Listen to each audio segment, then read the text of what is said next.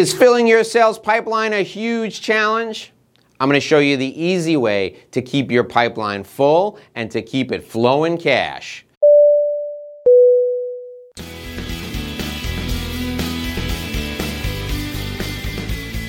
Hey there, workplace warriors. If you are looking to build profitable lifelong relationships, you are in the right place.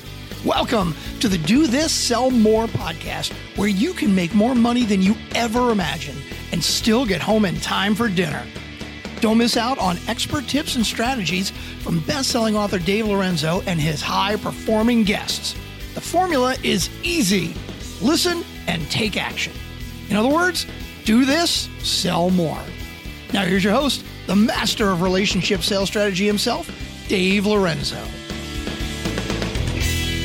Hi, I'm Dave Lorenzo, and today we're talking about getting your sales pipeline flowing with cash. That's right. I'm going to show you how to take your sales pipeline and make it spit cash all the time. Your sales manager right now is out telling you make more calls, put more people on your list, and if you're a sales manager, you need to stop doing that. Your sales pipeline is about using leverage to get the most out of your activity. And today, I'm going to talk about four ways, four ways you can use leverage to get the most out of your activity, and that will become your sales pipeline. Here's what I want you to do. The first thing I want you to do is I want you to talk to your best clients, identify where they go. So, what meetings they attend on a regular basis. Is it an industry trade association? Do they belong to a group or are they part of a community organization? Figure out where they go.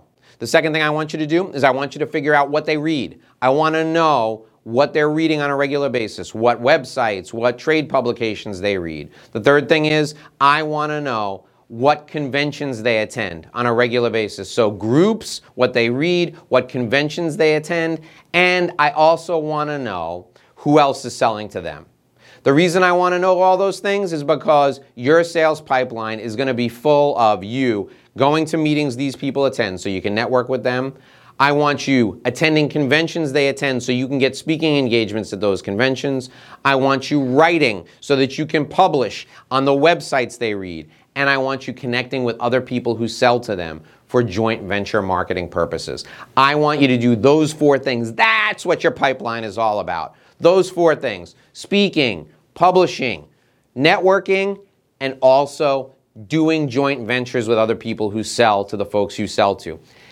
I know what you're thinking. Hey, Dave, I'm a sales guy and I'm out there humping selling payroll processing every day. I'm out there selling credit card processing. I'm out there selling copiers. I'm out there selling pharmaceuticals to doctors. I'm out there trying to sell private jets and I got to contact fleet managers. I'm selling yachts and I'm looking for affluent people. What does all this have to do with me? This has everything to do with you, regardless of what you sell, because you need to be perceived, number one, as an expert. You also need to, number two, be referred into people because those are slam dunk closes. It shortens the sales cycle, and I want your sales cycle to be short. Number three, you need to be known by more people. You got to become famous. You got to be out there preaching and teaching so that people know who you are Finally, the shortest of the shortcuts, going in on the back of someone else through a joint venture,